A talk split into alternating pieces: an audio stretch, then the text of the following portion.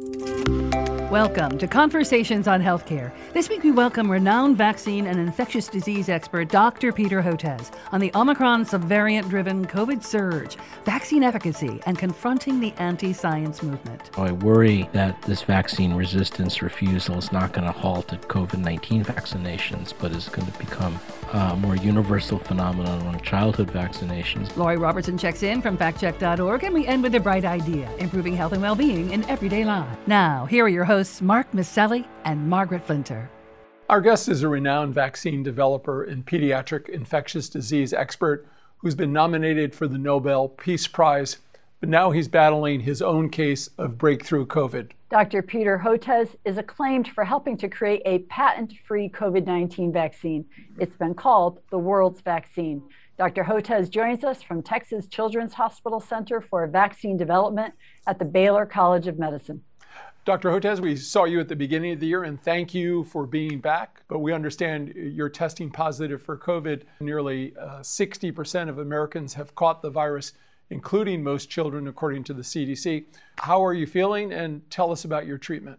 Well, I'm feeling good. Um, I'm on uh, Paxlovid. Um, and I think one of the reasons I'm doing well is because I'm fully vaccinated and double boosted. So that's the difference between being in a hospital bed and uh, speaking to you on Zoom comparing bow ties. And so I think uh, uh, doing quite well, which I attribute primarily to the vaccination, although probably the Paxlovid's helping well. So a little bit of headache and, uh, and sore throat and some congestion, but overall do, doing pretty well, and to which I attribute to the modern miracles of science. We're glad to hear that. Absolutely. And Dr. Hotez, thanks for joining us uh, in the middle of all this. And uh, I will say I'm very glad we're living in 2022 now and not 2020, pre vaccine, pre Paxlovid.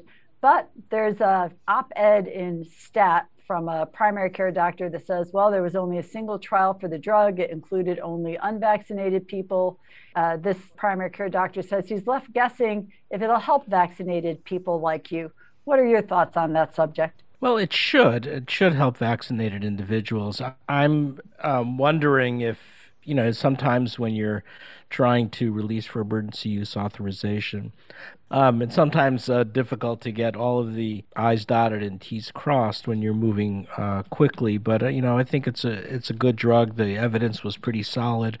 There's no reason why to believe it would not work well. And, and I think the bigger issue is, given this BA two one two, the approval and all the clinical trials were done before BA212 hit, and maybe that's the game changer. That the amount of virus um, virus replication is much higher, and so potentially we need a longer course of treatment um, than than five days, because there's right now a number of relapses. In other words, you take that five day course, you're feeling better, you finish, you test negative and then a number of people are now turning positive again and having rebound symptoms. In some cases, the rebound symptoms are worse than the original.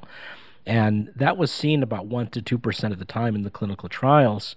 Anecdotally, it's happening at a much higher frequency now. So I understand the National Institutes of Health and the Centers for Disease Control and the Food and Drug Administration are all looking into it right now. And hopefully soon we'll have some answers there. It seems to be understandable on emergency use authorization, but we don't seem to have a lot of data from CDC about what are we seeing in terms of who's in that hospital, more likely people who haven't been vaccinated. We're just not seeing a lot of information on strategies to avoid the vaccine. What's the real chance outdoors? Can I go inside with a mask and have dinner if I just keep my mask on? And it seems like we have a paucity of data on people's experience from the CDC. What's your thought about uh, what's lacking here, or, or is this the best we can get? I think what's missing is we don't give accurate and timely advice based on community levels of transmission. And, and that's what it comes down to. Whether or not you can go to an indoor gathering um, safely or eat in a restaurant safely very much depends, I think, on levels of, of community transmission. So when we're at a nadir, when we're in between waves, I think there's a lot more we can do. We have a lot more flexibility than when you're starting to see a, a, big wave accelerate. That's point one. So when, for instance, when you're on the upswing of the Omicron wave, um, which was the worst in terms of number of new mm-hmm. cases. We saw lots of people getting infected, even with breakthrough infection, although those were not as severe, as opposed to on the downside of things. And I think the same is true right now for this BA212 uh, current wave. You know, when it started, I was kind of hopeful that there'd be some pre existing immunity with Omicron, as well as the people who were vaccinated, so it'd be more than a, a bump than a wave. And indeed, you didn't see the numbers going up very precipitously. So I was starting to feel comfortable. But I think what happened was um, so many people are doing home testing and are positive and are not registering with the Centers mm-hmm. for Disease Control that we're missing that wave. You know, throughout this pandemic, we've underestimated the number of new cases, generally by a factor of four or five. I think what's happening now is they're probably being underestimated by a factor 10 or maybe more because of that underreporting. Uh-huh. So the official numbers are about 100,000 new cases a day, which is still pretty high, but most likely that's more like a million cases wow. a day. So I think that's that's point one. I think point two, the CDC, you know, was aware of the importance of getting people to understand levels of community transmission. And they put out this hybrid map, a hybrid map of levels of community transmission together with hospitalizations. And because the hospitalizations are not going up that much, the map looks like a what I call a field of green, you know, meaning that it's pretty much safe across the country except for some areas in Maine and up in the Northeast. I think that was misleading. I think what they should have done is focus exclusively on maps of community transmission, not factoring in the hospitalization, so people could accurately assess their risk. And when you do that, well, everything's lit up in red um, across the Northeast from the Mid Atlantic states up into New England states, and then where you are, and, and then into uh, Michigan and Minnesota, and then in California and the mm-hmm. Southwest. And then we get a much more accurate picture of what's going on. The bottom line the level of transmission is so high right now.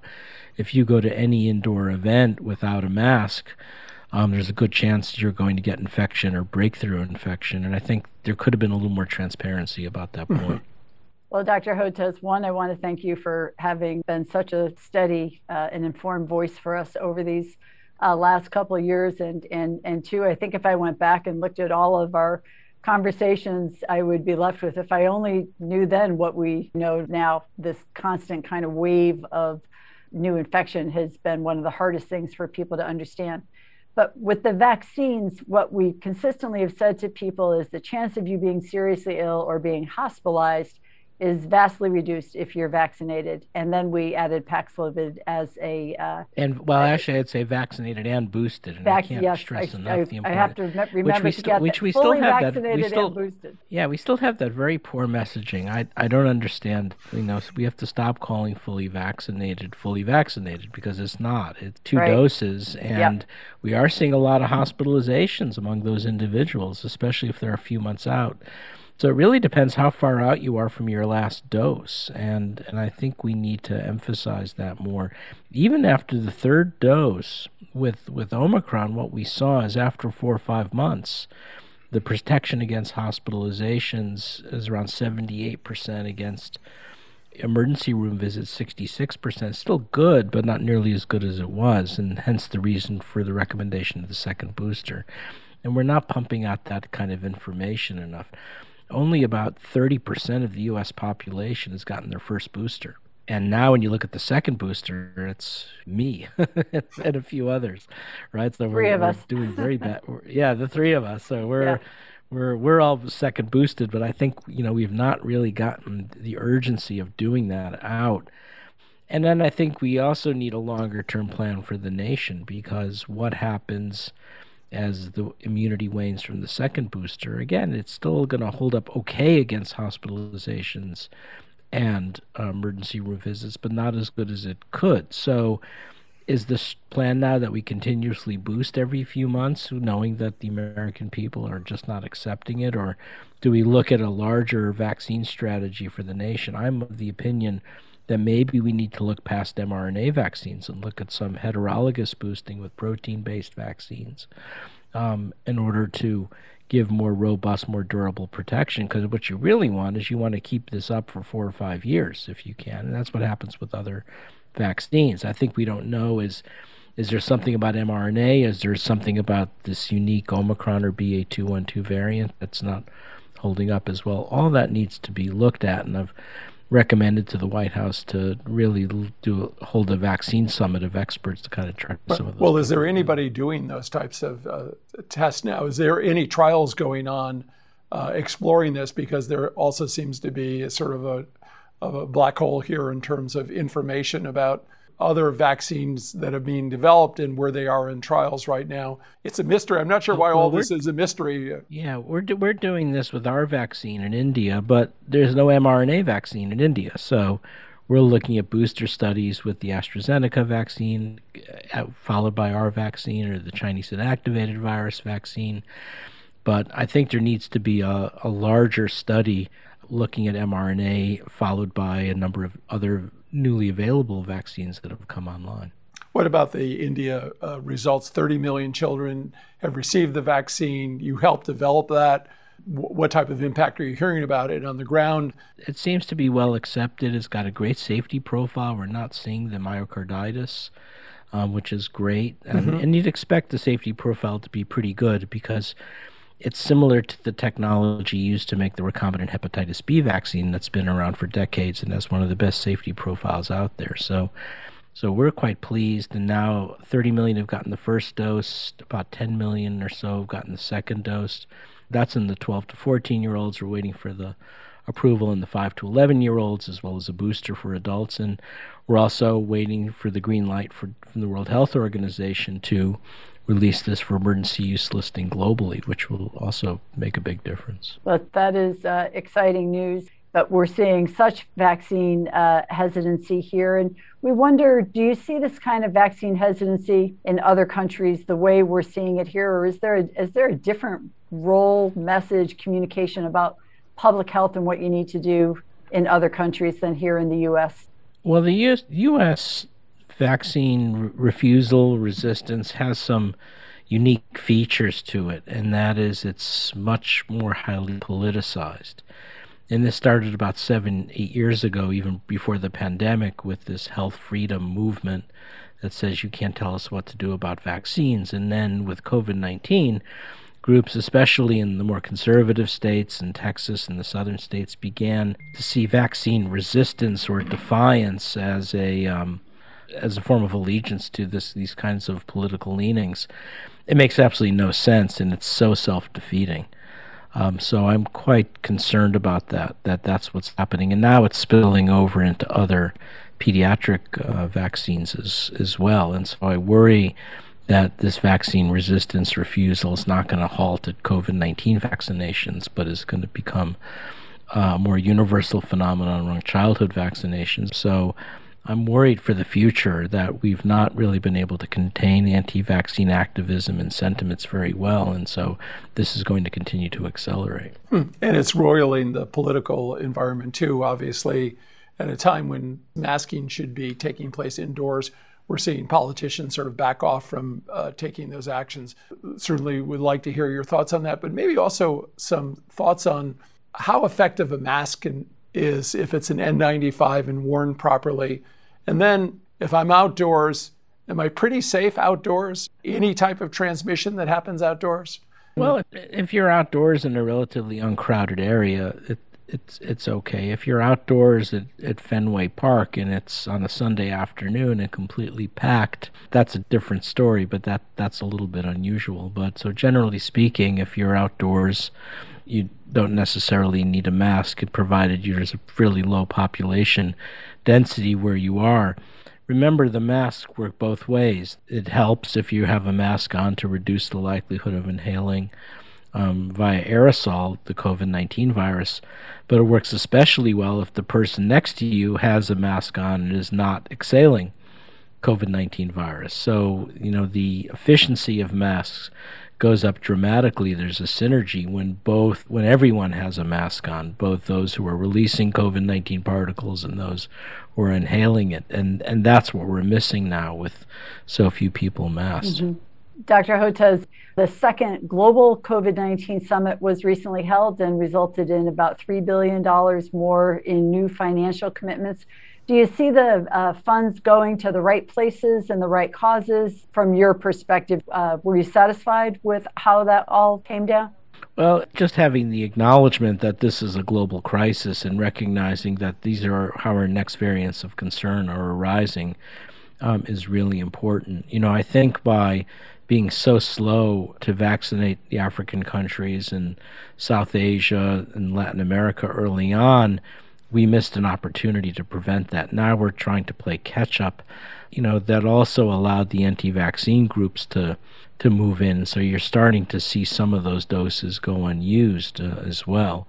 And that's why we're hopeful for our vaccine because it it's it's might be better accepted because it's a technology that parents have already used for their kids for decades, similar to the recombinant hepatitis B vaccine. So I do think it'll help. I, we do have to make more vaccines accessible, but I think getting more vaccine doses donated is a critically important step, but it's not the only step. We've got to figure out a way to counter this very aggressive vaccine hesitancy that really accelerated in the U.S. during this time of COVID 19, but now it's starting to contaminate low and middle income countries. So mm. I would have liked to seen a little more language around that in terms of what, what they're planning on doing.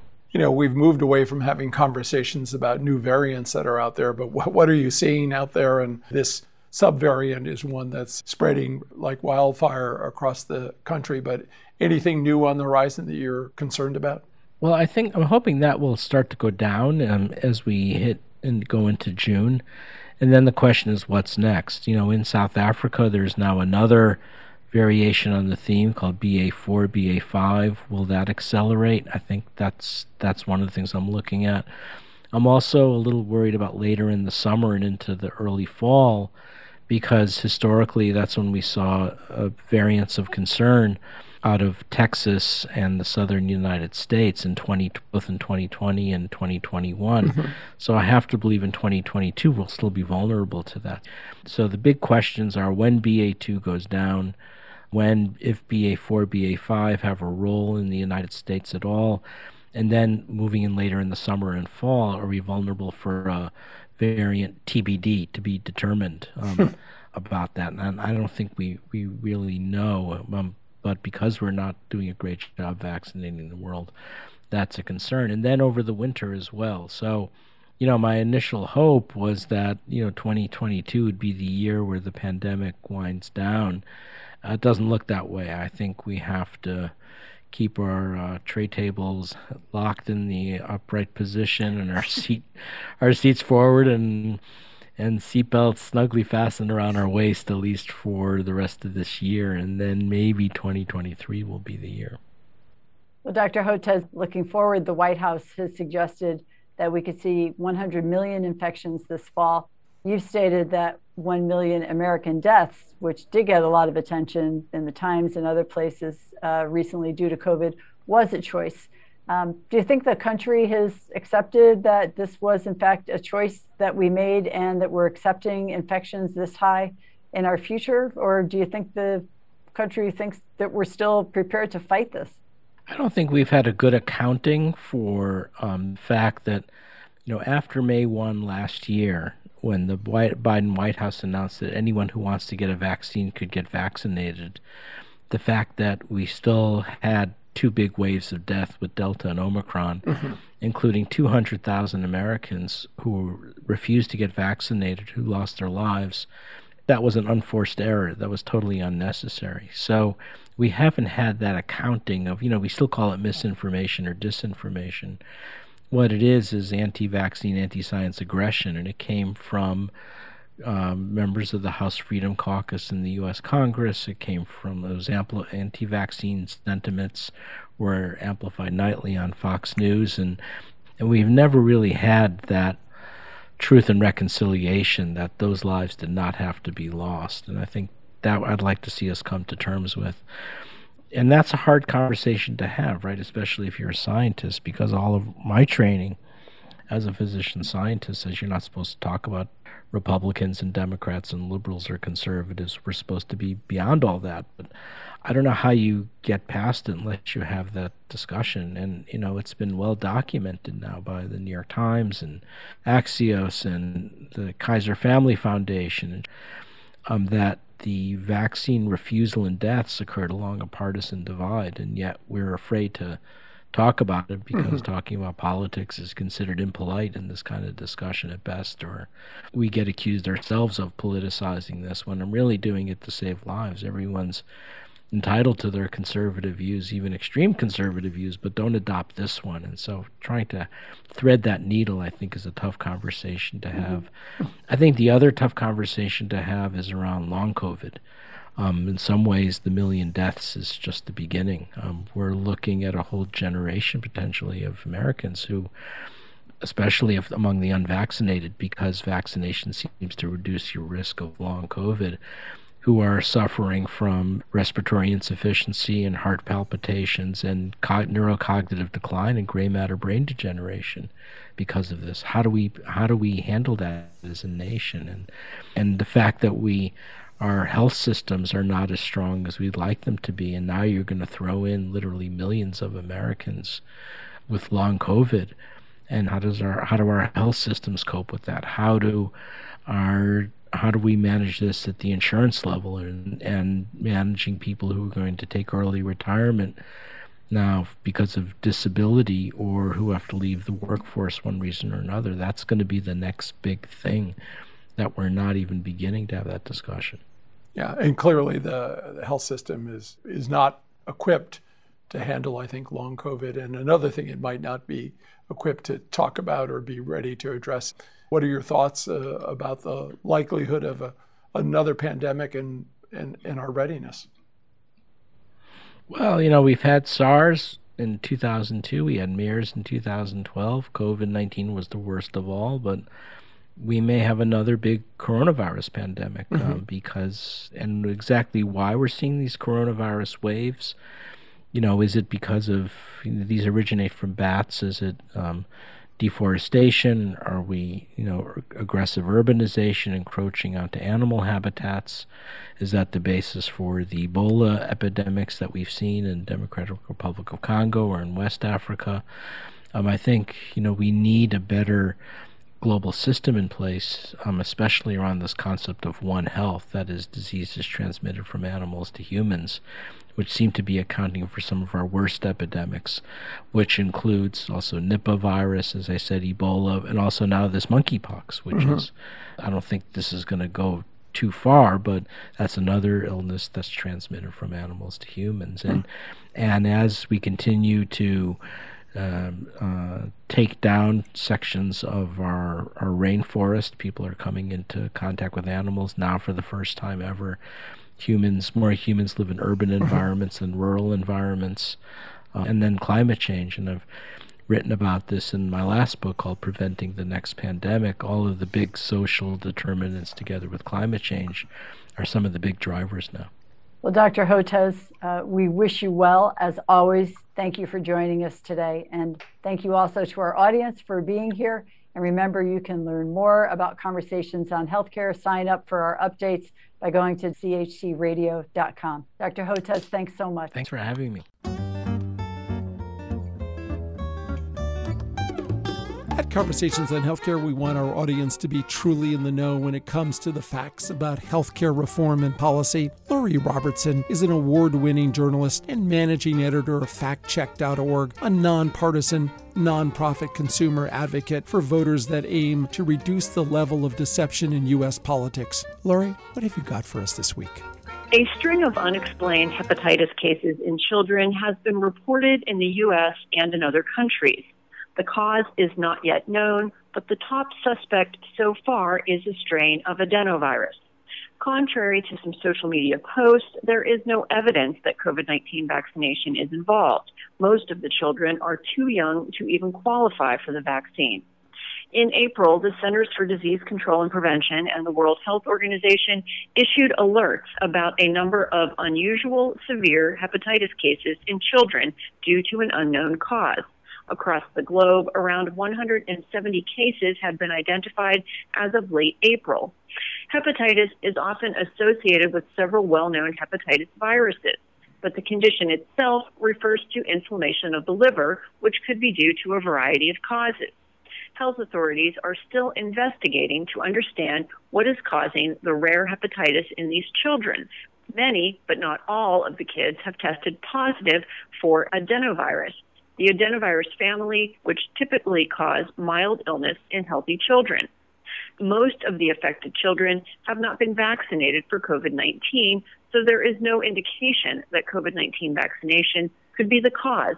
In the U.S., the first reports of unusual hepatitis in children occurred in Alabama between October and February. Nine children were treated in the hospital for severe hepatitis. Two kids needed liver transplants. All tested negative for hepatitis viruses and SARS CoV 2, but they were positive for adenovirus. Physicians at the University of Alabama said that parents do not need to panic as the cases are very rare, but people should seek medical attention if a child shows signs of liver disease. The CDC is now investigating 109 cases among previously healthy children, including five deaths that occurred in the U.S. over the past seven months. Since so many of the children have tested positive for an adenovirus, many investigators consider the virus the top suspect. The cause is still very much an open question. And that's my fact check for this week. I'm Lori Robertson, managing editor of factcheck.org. FactCheck.org is committed to factual accuracy from the country's major political players and is a project of the Annenberg Public Policy Center at the University of Pennsylvania. If you have a fact that you'd like checked, email us at chcradio.com. We'll have FactCheck.org's Lori Robertson check it out for you here on Conversations on Healthcare.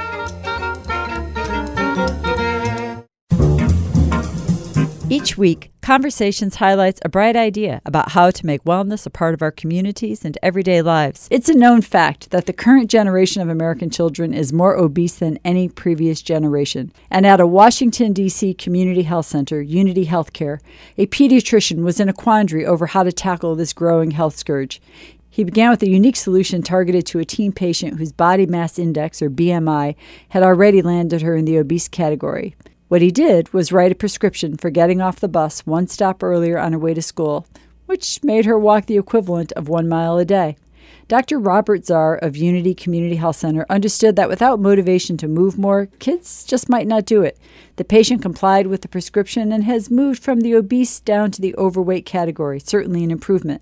He then decided to expand this program by working with the DC Parks Department, mapping out all the potential walks and play area kids have within the city's parks, mapping 380 of them so far. How to get there, parking, is parking available if someone's going to drive, bike racks, there's a section on pets, park safety. Dr. Zarr writes park prescriptions on a special prescription pad in English and Spanish with the words RX for outdoor activity and a schedule slot that asks, when and where will you play outside this week? I like to listen and find out what it is my patients like to do and then gauge the parks I prescribe based on their interests, based on the things they're willing to do. With some 40% of his patient population grappling with overweight or obesity, he wants to make the prescription for outdoor activity adaptable for all of his patients and adaptable for pediatricians around the country.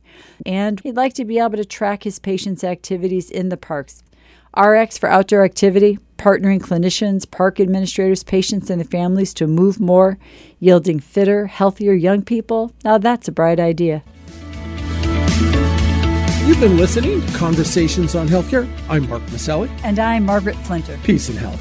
Conversations on Healthcare is recorded at WESU at Wesleyan University, streaming live at chcradio.com, iTunes, or wherever you listen to podcasts. If you have comments, please email us at chcradio at chc1.com or find us on Facebook or Twitter. We love hearing from you. The show is brought to you by the Community Health Center.